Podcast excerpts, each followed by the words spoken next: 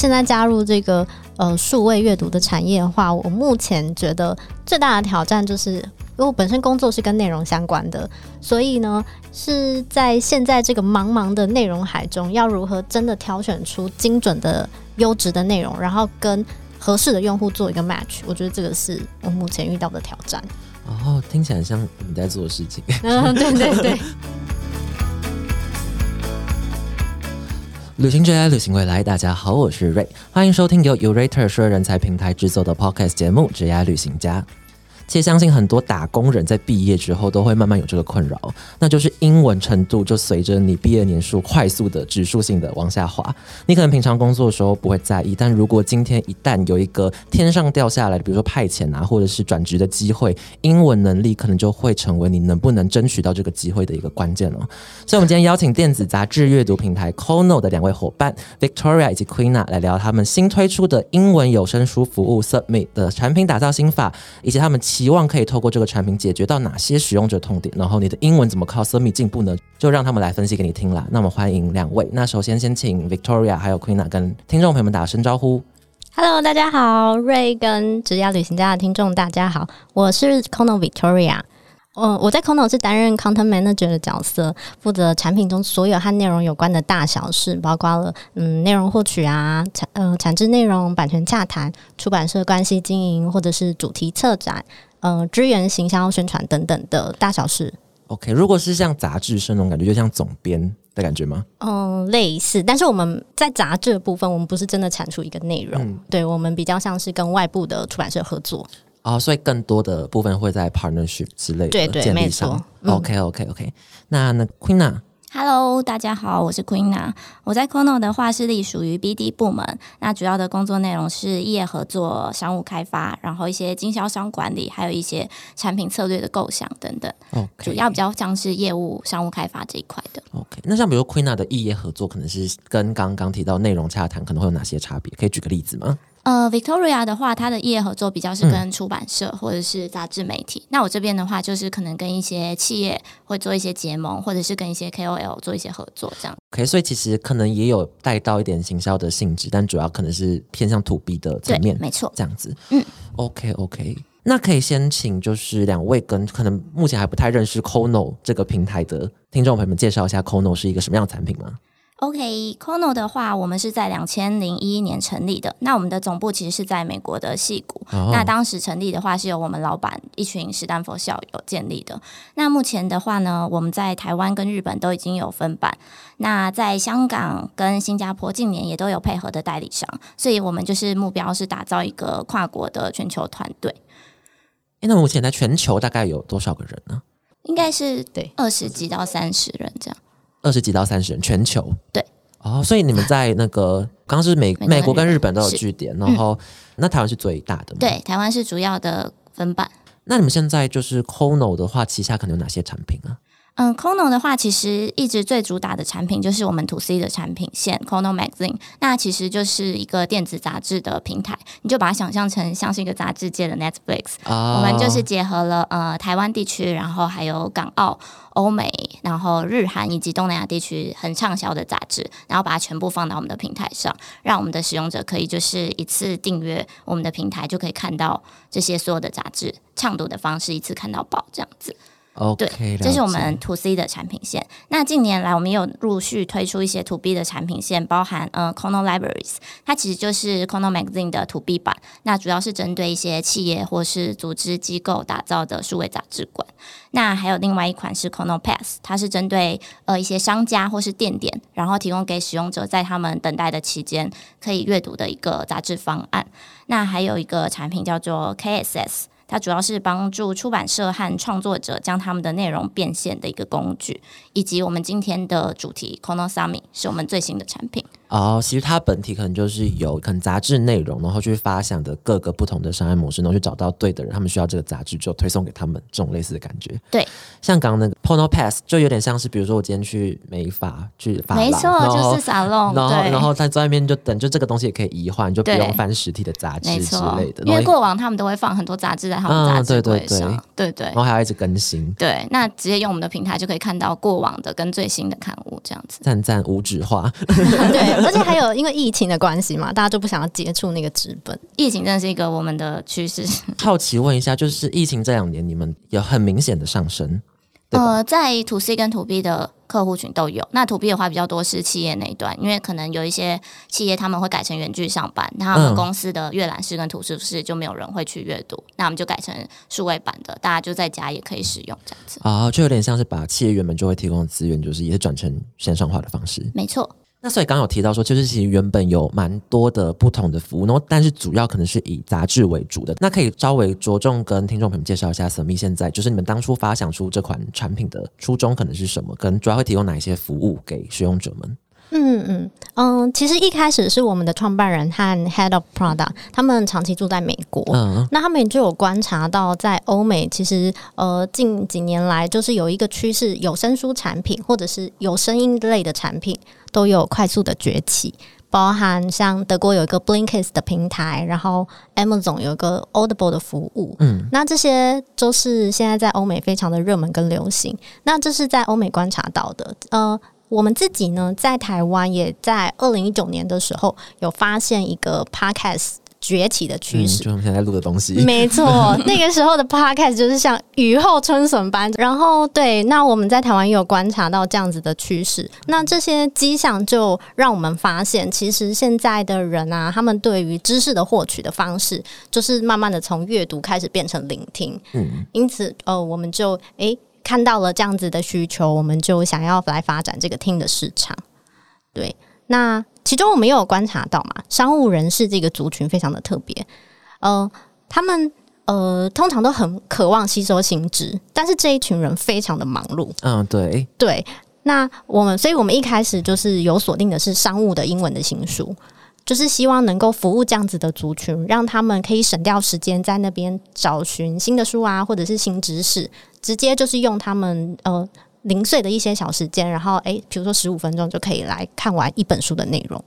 OK，所以那个 app 本身就是一个类似策展的那种形式，就是你就选好书给他们，他们打开就接受我们今天选的书，然后他们想要读也可以，但他们想单纯用听的也可以，就是对对，有各种不同的就是使用方式，这样没子错没错。OK OK，那除了刚刚提到说，就是我们可以在上面听到十五分钟，就是英文最新的商务书籍的书摘之外，那呃 s u m m i 还要提供哪些功能，让大家就是可以更快的去吸收英文的内容吗？哦，呃，如果在功能方面呢，其实上面有特别设计了两个跟外语能力提升相关的功能，一个是跟读，就是会有逐字稿，然后另外一个就是有中英翻译的功能，让呃非母语、非英文母语的用户，就是可以更好的完全理解它的内容。那除了这个之外呢，呃，我有一个特别想要推荐的功能，我自己本身很喜欢，就是它是我们有一个投票区。那呃，如果用户他有想要看的书，但是他目前没有出现在我们的书单上面，他可以来提供给我们许愿，那我们就会把它放入投票区的清单中。那这个投票区大概呃一两个月就会更新一次，在更新之前，我们就会呃整理一下，看看票选的前三名，就是大家来投票最想看到的书前三名是哪三本书，我们就会把这三本书做成书摘。哦，哎对，当初怎么会想到要放这个功能呢？主要的目的还是为了让这个服务更贴合我们用户的期待。嗯，就是说啊，那我如果就很想看这本书，可是它没有出现，那、哦、我们有一个地方给他许愿。再来就是我们呃，虽然前面有提到我们主要服务的族群是那商务人士族群嘛，对，那呃，我们也想了解，比如说除了商务人士，或者是商务人士除了我们规划的这五个类别，他们有没有其他，比如说也会偏好的类别？所以我们会借由这个投票区，呃，放入一些可能是那五个类别之外更多元一点的书籍，这样。哦，所以如果是以可能一般我们做产品设计的层面的话，可能就是做有点像使用者回馈的调查，然后另外一方面的话，也是透过这个方式去增加呃用户对这个产品的有点像认同度或者是粘性那种感觉。他就会说，那我可以实际参与这个产品内容制作的一些规划，然后就会觉得说，那这样子这产品 maybe 其实更适合我的。对对对对对，哦，我觉得这个设计很蛮有想法的。那我顺便打个岔问一下，那 “summit” 这个词是山？峰的意思，山峰。山峰就是山峰。mountain 的那个山山峰。为什。么要叫山峰？就是它其实它是可以拆解的、嗯。S u m m i t 它可以变成 sum it 嗯 summarize 对，summarize it it，哦。S u m，然后 it 这样，对。对，就是书斋的概念。这个是很英文的语感诶、对对，你能想出这个名字，我觉得蛮厉害。美国那边的 老板他们想出来的。美国的角度开始想，哦，所以所以他们就会对这个名字很满意，但台湾人可能。我们需要解释一下，我们才会理解在干嘛。OK，但其实我觉得那个、啊、念起来是蛮顺的。嗯，对对对，而且我觉得如果 based on 就是美国市场的话，那我觉得可以取这种稍微比较美国风味的名字，对。大家其实还就是比有较双关的那对，会有一些感知能力，就大家、哦，好像是美国来的。那既然刚刚其实就有提到说，其实很多人在听 podcast，那你们会觉得说这个产品本身跟 podcast 是有竞争关系的吗？如果说它跟 podcast 比起来的话，嗯，呃，不太算是有竞争关系，因为他们会有一些呃功能面或内容面的不太一样，这样子。呃，像 podcast 的话，呃，一般来说大家比较像是闲聊，就是比较轻松一点的这种聊天。那我们可以用在的情境就会是，比如说，诶，比如说通勤的时候听，然后呃做做某些事情的时候，我们会一边放着当背景音这样听。嗯，对，嗯对，是比较没有压力的，在听一个谈话性节目的对感觉。对，就其实跟看电视或看 YouTube 很像，只是没有画面。对。可是我们的 Summit 的话，就比较是真的就是在讲一个观念或是知识的传递，然后它中间也会没有那些闲聊的空档，所以它就是算是一个稍微比较严肃跟正式的，嗯，把一些知识让你知道这样子。OK，了解。所以其实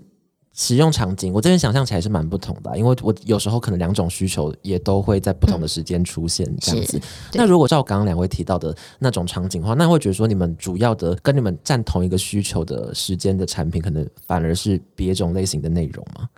对对对，比较像是、呃，因为我们产品的内容是书斋嘛，对。摘要相关的，所以跟我们比较相似的产品应该是，比如说也是跟书斋相关的产品，或者是讲有声书类的产品。刚想到有声书，第一个想到是现在 Pocket 很多那种爸爸念有声书，但那个就是不同种的有声书。对对对不太一样。那像刚刚其实有提到说，就是你们是把可能呃美国那边新的书，然后在台湾可能还没有出版过的书籍，然后可能把它编辑成类似十五分钟的有声书的内容这样子。那会蛮好奇说，就是那这个流程大概可能会有哪些步骤呢？哦，好啊，可以跟大家分享一下我们就是整个制作的流程。那其实蛮长，我可以大概分成，比如说选书的流程，还有选书的基准，跟我们如何的来做改写。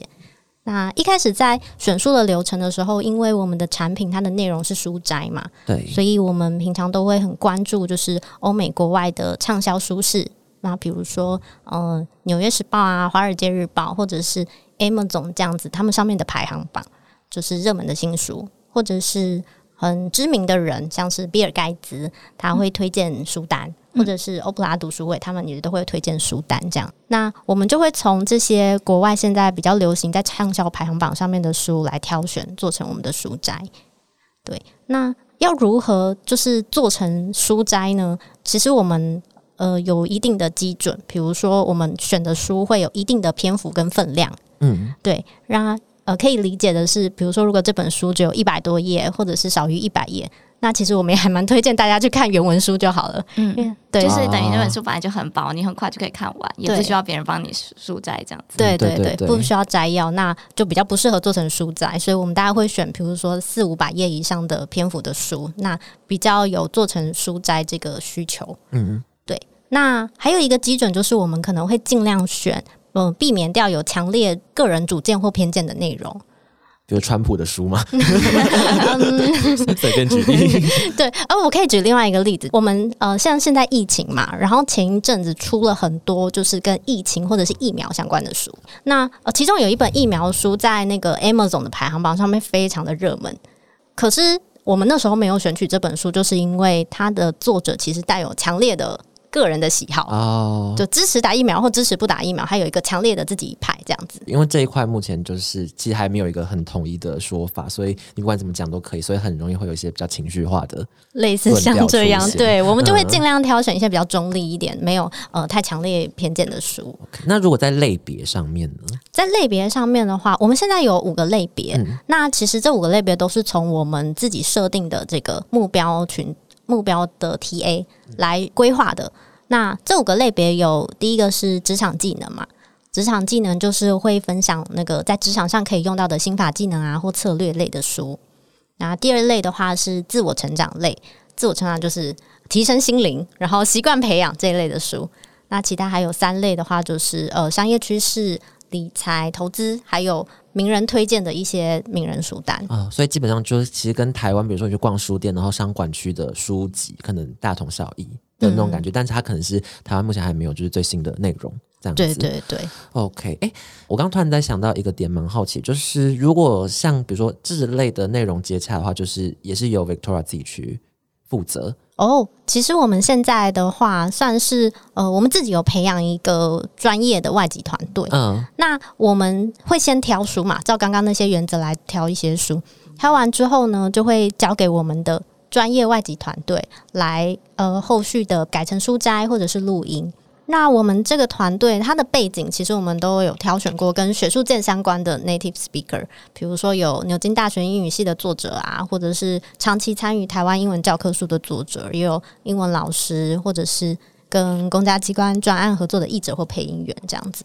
而且我觉得有一个很重要的是，我们要确认他们在撰写成书斋的时候，也没有加入他们自己的第三方意见。哦，对对对对对，对这其实还蛮容易的。对对对，但是我们都有确保，就是诶，他这个书斋一定都是原文作者里面的这个提供的 idea。OK，呃，产出书斋之后，接下来我们就是录音。那录音一样，就是透过我们那个专业的团队，所以我们都会找 native speaker 来录音。这样，那录制完之后，后续我们还会再做一些翻译的的工作，然后接下来就可以上架。我刚刚有发现，我昨天有发现到说，就是你们的那个图片都蛮可爱的，那个是哦都是一起画的吗？那个图片也是我们公司内部的 designer 画的。对，有重新把书封设计过。对对对，那刚刚其实今天我们这集一开始谈到的主题，可能就是哎、就是我们日常职场工作者很常会遇到一个困扰，就是说，哎、就随着毕业年数慢慢往下降，然后就发现自己英文程度越来越烂，越来越烂，然后可能导致说他最后，比如说他可能 maybe 有一些想要去国外的机会，也慢慢被这个因素被扼杀在摇篮里面的那种感觉。那如果以 Summit 目前的产品来讲的话，就是你们有觉得如果在英文提升上面，觉得哪些的帮助是相对来说比较显著的呢？就是职场工作者日常的英文的表现。这边的话，我们其实会想要先分享一下我们观察到台湾市场在呃职场工作者上英文越来越能力下降这一块的原因。嗯，那其实我我们觉得有一大方向是因为台湾在学英文的时候，其实是很考试导向的。哦对，对，因为我们从可能国中开始就会考什么会考、机测啊，然后到高中是学测、职考。那大家其实，在念英文一直都是以呃要考到一个分数进下一个学校为目的在念。那到大学之后，也是可能你要毕业之后有一个多语的门槛，或者是什么英文鉴定的门槛。所以说，我觉得除了外文系之外，其他的科系在学英文方面都是以考试为目的在学习的。那这个部分到毕业之后，我们也观察到还有很多类似的面向，比方说我自己本身是外文系毕业的，然后我在刚毕业的时候要找工作，就是想找一些可以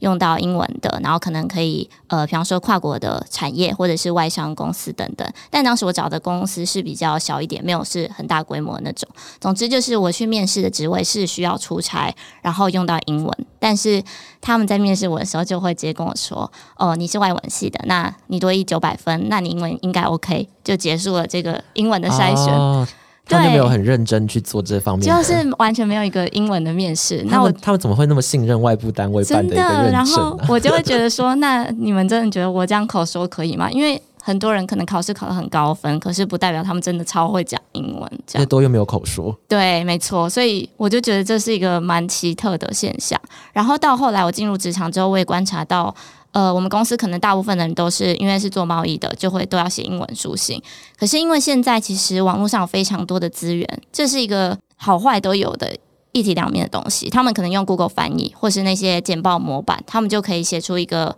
算是像样的英文书信，或是做出一份英文简报，看起来还 OK。可是如果没有了这些东西之后，他们自己是没有办法写出那个程度的东西。但也因为有这样子的。资源让大多数的职场工作者会缺乏自己有需要英文成长的这个认知，但其实真正看得出来你的英文能不能在职场上派上用场，就真的是你的外国客户来访，或是你在跟客户做线上会议，甚至是你已经出差到就是拜访客户的那个时候。那我觉得这个时候是你平常用那些资源也没有办法帮助你，所以。真的，你在额外的时间去，比方说上一些英文口说的课啊，或者是看一些英文教学影片、听英文类型的 podcast，或是像 Sammy 这样子的资源是非常重要的。因为我觉得，呃，你除了在职场上有需要用到一些商业英文之外，你在跟客户相处的那些额外应酬的时间，聊的话题也是很重要的。就你可以透过这个东西去增加你们的连接程度。对，就有点像是一个谈资。比方说，你可能会跟过来客户聊最近国际上发生的大事，然后比方说你可能聊乌俄战争啊，或者最近。经济状况等等，可是如果你不会讲这些英文词汇的话，你真的就是哦，只能聊一些闲话家常。然后你可能要跟别人聊电影，你还不知道那部电影的英文怎么讲，就会 超级尴尬。还要查，说等下我查一下那神鬼奇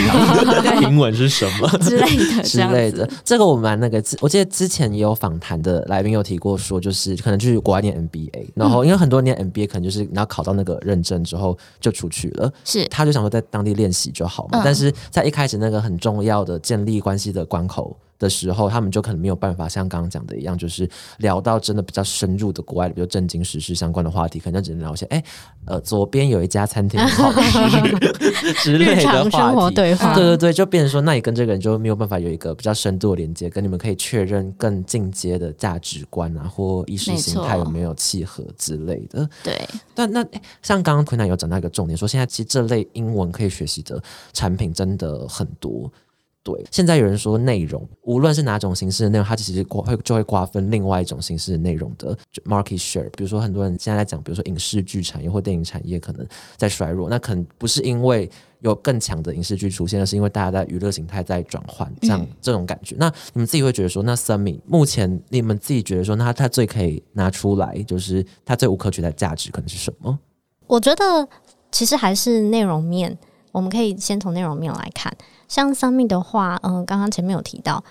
呃，它是内容比较像是书斋为主。那我知道有些人，嗯，可能他们会听，比如说新闻、英文之类的，呃，哦，对，这种 p o c a s t 现在很多，对对对对对，然后来学习刚刚比如说昆达讲的知识。那呃，其实听新闻也蛮好的，不过我们知道新闻就是会以时事为主嘛，大家听新闻就是想要吸收，诶，现在正在发生，比如说国际上的大事，或者是呃金国际金融到底的涨幅啊，全球化的趋势是什么？那不过如果是书斋的话，它的内容就跟时事比较没有那么关联。内容像三米来说的话，它的内容就是比较偏向习惯养成、心态培养，或者是有一些 self help books，就是自助书。可以来训练我们自己的思维，培养就是正确的心态啊，或策略。可以解释一下自助书这个概念吗？自助书就是如果你呃有时候在生活中遇到一些问题，然后你可以就是依照书里面，比如说他会提供给你一些的呃步骤或阶段，然后你可以来帮助你解决自己的问题。啊，因为像什么五个步骤摆脱高敏感，类似这种，对对对，大家可能生活中或多或少都有一些自己呃遇到的小问题。那有可能是心灵方面啊，有可能是呃人际关系方面，类似像这样子。嗯嗯嗯。对，那现在有很多书其实是呃有在教导说，诶，那可能要怎么样排解或怎么样解决这样。对，所以像书斋的内容的话，比较是属于这种可以呃，我自己认为是你吸收里面的知识之后，你可以用到自己的生活中，然后可以去解决你自己的问题。所以就实用性来讲的话，和前面提到，比如说新闻的话，呃，实用性就是比较高一点。那除了刚刚 Victoria 分享的那些面向之外，我觉得还有另外一个关键是，呃，对于一些 keyword 关键字的认识。因为我们的产品上面主要摘录的是英文，现在在呃可能国际上比较畅销的书籍，但是是台湾还没有的嘛。所以说有一些呃，比方说提到的主义或者是新的一些关键字，是台湾区可能还不认识。那这样讲其实可能很抽象。我举个例子，比方说。这几个月台湾很夯的，像是安静辞职啊，或是，躺平主义这种关键字，在其实几个月前，美国那边就已经很早就在盛行这几个词汇。但是到爆了。对，那其实如果我们没有先知道美国有这些关键字的领先我们的话，我们单纯看安静辞职，你可能会不知道说，诶，它翻成英文的话是要怎么讲？因为毕竟可能安静辞职，有些人会想说是可能呃 silent quit 或是 quiet quitting 之类的。但是如果我们有先从就是国外的书籍先看到这样子主义的话，就会知道是 quiet quitting。那像同样躺平主义，我们不会想到说是 lying lying flat。我们可能会想说是 lying down 之类的，所以我觉得，呃，这些书籍可以提早让我们知道一些国际上的现在盛行的一些话语或是专业词汇是哪些，然后我们就可以同步带到我们的就是呃新闻英文的部分来做一个相辅相成的运运用，比方说。呃，我们先从这些书里面去吸收的那些概念跟思维，然后我们再来搭配我们每日听的那些 daily news 去做一个结合。因为如果你不认识那些专有词囊的话，你是没办法就是直接听懂那个新闻英文。比方说，因为乌尔战争，现在国际上不是有非常多经济的大事，那那些英文字汇就会，比方说关于升息啊，什么美国联准会、通啊，膨等等的。对，对，那如果你平常没有先看这些理财投资的书，你可能完全不认识这些字。中文都不是很懂了。对，然后你在听那个 daily news 的时候，你就会真的完全听不懂。对，所以我觉得这有点算是平常一个习惯的养成跟观念的建立，让你认识这些专有词汇，这样子。OK，那如果说呃，现在以比如说市场推广这个产品的话，目前可能有大概采取哪些策略去推这个东西呢？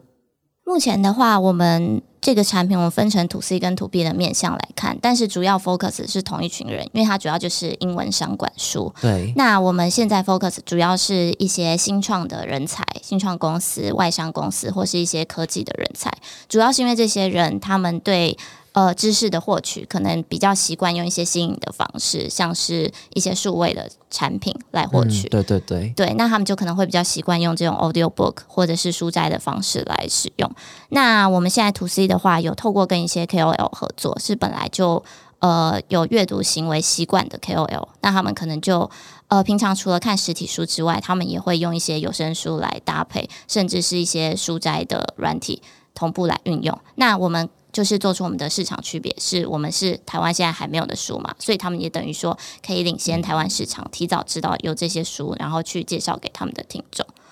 对，那在 to B 的面向的话，我们就会呃比较 focus 在是企业主管层的这一块，因为我们觉得主管层又相较刚刚讲到的那些呃群众是更忙碌一点的，他们可能每天根本没有太多时间做这些阅读的行为，所以我们就会提倡让他们可以在每天碎片化的时间，比方说呃会议之间，或者是上班通勤、开车时，或是下班后，他们用零碎的三五分钟听个一章，然后补充自己的知识。那也可以结合到就是这几年原子习惯的这个建立，其实是蛮有一个结合性，因为你每天听个三分钟，你一个礼拜、一个月累积起来就差很多了。对，所以主要现在是切为这两个面向，那我们就会呃，to B 的操作的话，现在就是找企业主管层，然后比方说接触一些 E EMBA 在职硕士班哦等等的，对。这还蛮直接的。想要稍微再问一下，是说，因为其实那个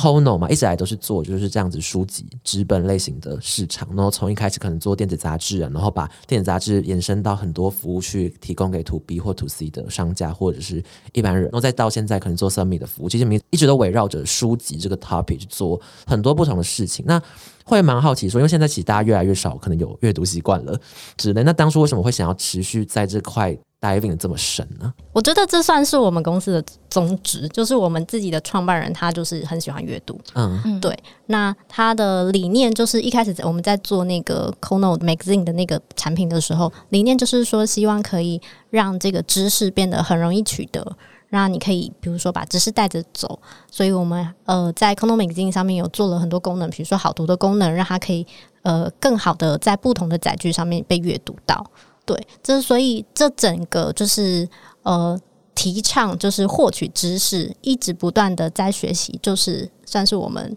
呃整个公司的理念。我记得好像那时候来访谈之前有稍微看一下 Kono 的 founder Stanley，Stanley 你的一些访谈，就是好像也是有一些背景故事，是让他会觉得说这一块很重要。可以可以分享一个小故事，嗯就是我们的那个创办人，他因为他自己非常喜欢阅读，但他是一个很忙碌的企业家，而且他需要呃不断的就是到各地工作，所以对他来说，他原本一开始他自己有一个痛点，就是他很想要阅读，可是他没有办法把这么多的书或者是杂志一直带在身上带着走。啊对，对，因为很重，然后就是很麻烦，这样，所以他才会开始就是想要做这个线上的产品，想要让这些东西可以变成电子化，那他自己就可以随时随地的获取到他想要看的知识。对，这是他自己从他的痛点发展来的小故事，然后就是有慢慢延伸到我们的产品概念里面去。OK，哎、那公司的大家都有真的很爱念书吗？哈哈，我我自己是是喜欢阅读的啦。嗯，我也是，就是在阅读上面，其实真的会喜欢杂志更多一些，所以一开始就觉得公司的文化跟宗旨跟我自己个人的喜好蛮相近的，那你觉得杂志吸引你们的点是什么？比较没有这么震惊，然后严肃的感觉。因为你杂志有很多类别，然后你可以分成单篇单篇的文章去看，然后同时又符合时事。那书籍的话，就比较是你可能工具的运用啊，或者是像心灵类等等，就会是一个很大的 topic。可是杂志的话，我觉得就是一个短期的对一个立场去阐述他们最近发生的事情。那你可以自己去及时的获取一些市场资讯，可是又不会那么的有压力。对对，我们有一个功能是，就是我们现在都把杂志的每一个篇章的内容其实是裁成一篇一篇的，嗯，就是可以不用从第一页，然后一直看到最后一页，你哦，可以直接挑你想看的那个主题进去看就好。左边可能比如说会把每篇新闻的标题这样子标着，你就直接跳到你要看的新闻。没错，没错，对对。好，那最后会好奇，其实数位阅读产业刚刚提到，就是就这一块的话，现在其实近几年来非常多人在耕耘，然后我觉得其实会耕耘这一块的人其实都还蛮有爱的。但这一块的话，其实我自己是觉得说它的阅读体验，那你觉得说目前在这个产业工作到现在，有没有对于这一块有哪些心得吗？嗯，哎、我我觉得我可以先分享一下，就是我本身的职涯转变，嗯，因为我一开始其实是在传统的出版业工作，不是在数位产业的。哦，对，然后那呃，一开始在传统的出版业的时候，就其实有感受到那个数位时代的来临。那像我们呃原本产制的纸本书，其实就是会有顾客开始要求说，诶，那你们有没有电子书的版本？你们有没有搭配多媒体影音这一类的？哦，对，就会有听到市场上有这样的需求，然后所以也会开始慢慢的必须要去了解一些电子书的产品啊，或内容平台之类的。对，那在这个过程中，我就发现，我觉得呃，数位阅读的产业其实蛮有趣，我自己很感兴趣，所以我接下来才会转变到现在这个跟数位阅读产业有关的工作。嗯，那像那个 Victoria 其实就是负责 content 的部分。那你自己说，在数位的 content 制作起来，跟呃传统纸本媒体的 content 制作起来，你自己觉得最大的差别是什么？最大的差别，我觉得传统纸本的话，就是还是要有一些就是制式的那个流程，比如说我们有一些实体要跑印刷厂啊，要看印啊，或者是要有一些库存成本啊那些要考量进去。啊，就是这些一些实体销货的时候会出现，在数位的时候完全会消失的要素。会对对对，嗯然后再来就是，如果是纸本内容的话，呃，它会非常的要求严谨，就是因为你一印刷你就不能改嘛，嗯你下次要改就是比较麻烦，要再刷这样子。那在数位的话，我觉得就是有比较多可以尝试的事情，因为我们就可以不用管刚刚前面的那些比较知识化的事情，那我们就可以搭配可能很有趣的，你可以。嗯，配一些多媒体，或者是你的内容不一定是要用呃一般的文字或图片呈现，你可以是动画，你可以是别的形式出现。然后我就觉得呃，就是其实相较起来更有趣。还有一个是呃，我们也可以用 AI 技术。那 AI 技术可以辅助我们分析，比如说现在这个用户的喜好，或者是整个大环境的阅读趋势。所以我觉得这两个方面其实是差蛮多的。嗯，真的。刚刚提到那个校正，你们之前不会还要请一些类似校正员或工读生特别去在这一块做加强，会吗？呃，有些会，或者是有些自己要自己要校对这样子。哦，那个真的是很很很大的工程。对啊，而就是且一直看。完全可以被机器取代。对对对，如果是在数位阅读产业这这方面，就会被机器取代掉了。对啊对。哎，那 Queen 之前的背景是什么呢？呃，我一直都是做 B to B 相关，但是就是产业别差异蛮大的。像我之前有做过呃纺织业、纺织贸易，然后还有在医疗升级也做过，所以都是相对比较传产的一些领域。然后现在换到数位内容市场的话。呃，我觉得除了就是传统跟新创这两个差别之外，我过往的经营比较多是跨国的贸易合作。那这是我第一次就是只专做在华文市场，然后针对亚洲台湾区这个部分。所以在我觉得业务开发跟商务开发的经营上面都还蛮不一样。那其实刚刚瑞提到的一个很关键点是，呃，我之前那些产业的产品，他们其实都比较偏向必需品。就是不管是纺织的布料啊、成衣，或者是你医疗器材等等，对，因为它就是市场一定有它的需求性在，然后这两个产业又是在台湾。呃，台湾在国际上都是很活跃的产业，所以基本上你只要公司的知名度做起来，然后产品品质好，然后你业务本身就是口条跟能力好的话，你就是市场需求在那里，不需要花太多的行销精力，对对对，去定位这个市场或是对这样子。那现在的话，就真的是因为数位内容的呈现方式非常的多元，所以呃。本身数位内容就是一个 nice to have，不是一个 must to have 的东西，所以在这个情况下，你又有很多，比方说影音方面的竞品，或者是文字方面各种呈现的方式，你在就是开发市场的时候，真的会需要花更多的时间来探讨市场，然后甚至你还要去创造需求，是一些可能原本大家没有的需求，你要把它创造出来。嗯，对对对对对，所以这一块是我觉得比较大的挑战。那因为 Kono 其实。他们的过往都是经营 to C 的产品比较多，所以是这几年才开始做刚刚提到那些 to B 类的产品。那我跟我的主管啊和其他部门同事，我们就是有一直在持续的探讨这个市场，然后把我们在 to B 的经验分享给公司，然后带给公司不一样的市场 insight。所以我觉得在这个协作的过程中，也是有很多不一样的火花。刚刚 Queen 真讲到一个蛮重，就是这是 It's nice to have，不是 It's must to have，因为像很多像比如说可能有一些。传产这个词好像其实有点。嗯，贬义吗？还是我不太确定大家对这词的观点是什么？但通常像比如说船产，可能像钢铁啊，或者是刚纺织贸易这种东西，就是呃，他不太需要特别去做行销，或他只要把基本的 SEO 架设好，是他们可以查到他这样就好，因为他们其他都是靠人脉一些关系，或者是甚至古早点什么企业黄页，对那种东西去让就是有需求人可以买到这个东西。那现在就是转换这个市场来说，其实要学很多新的方法跟不同的东西。那那蛮好奇说，那两位目前可以就也分享一个，就是你目前为止觉得你最挑战或者是的一个面向嘛，或是比如说目前为止做过最有成就感的一个专案，我来分享一下挑战好了。好，就是呃，现在加入这个呃数位阅读的产业的话，我目前觉得最大的挑战就是，因为我本身工作是跟内容相关的，所以呢是在现在这个茫茫的内容海中，要如何真的挑选出精准的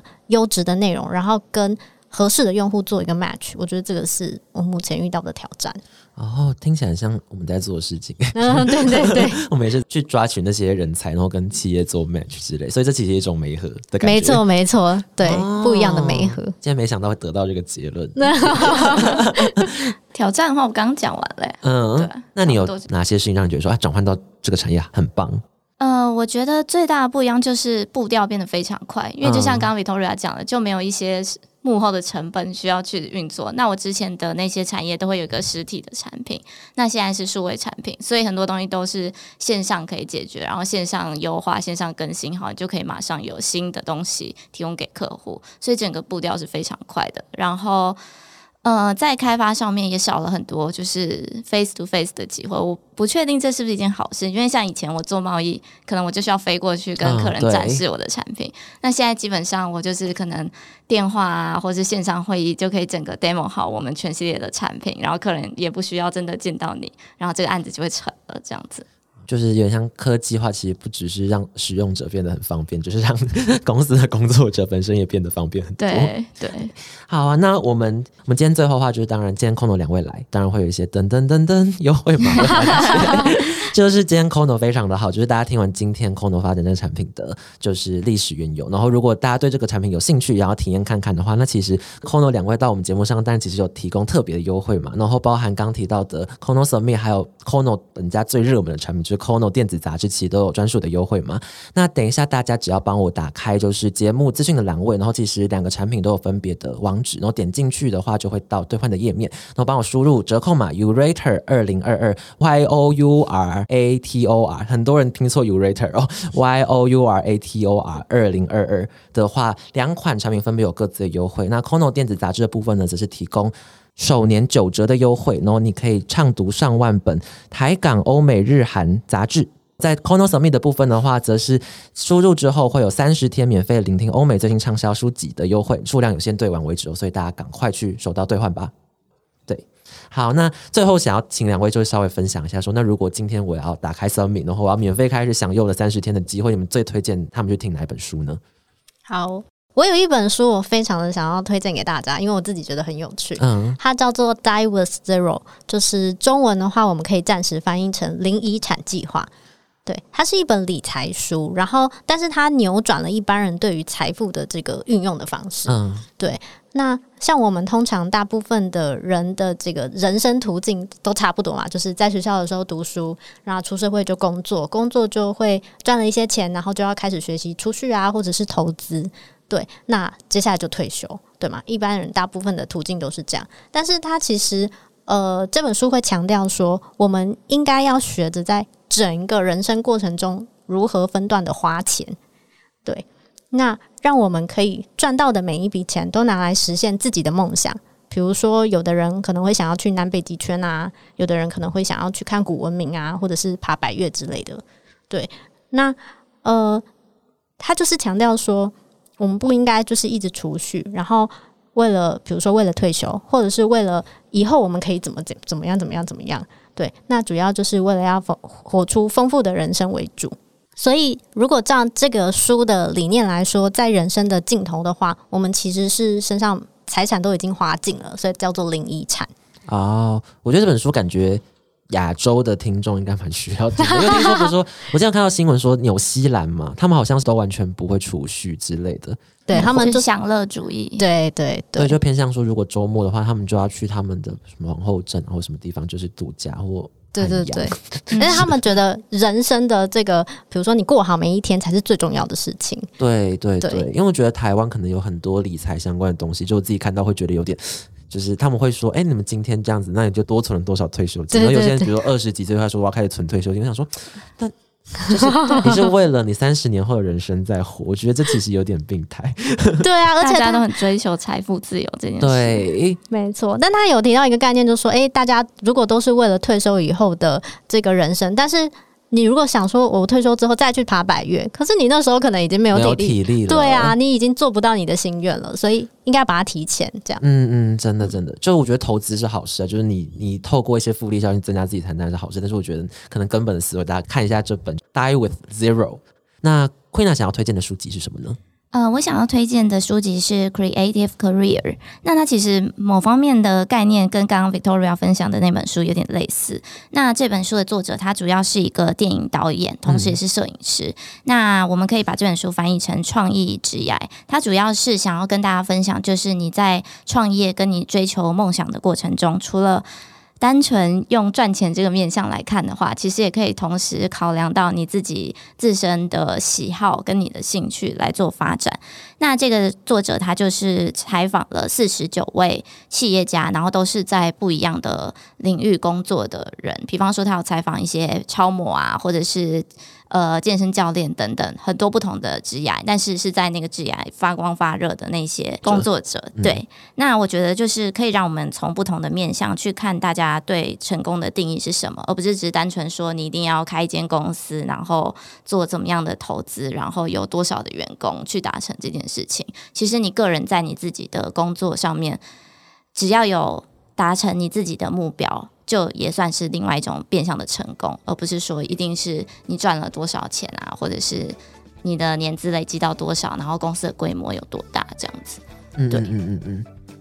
好，所以这两本其实都是有关于我们怎么去用不是习以为常、截然不同角度去观看我们的人生，然后进行有关于刚刚财产啊、职业的规划方面的书籍，推荐给大家。如果大家输入我们的 s u m m y 的折扣码，或者是电子杂志的折扣码 Urater 二零二二，然后点击我们的资讯栏的网址，就可以享用到我们特别提供的优惠。大家记得赶快去试用看看。那我们今天的职业旅行家也先在这边告一个段落喽。我们就一起跟听众朋友们道个别。那我是 Ray，，我是 Queen 啊，我是 Victoria。好，那我们就下周见，大家拜拜拜拜。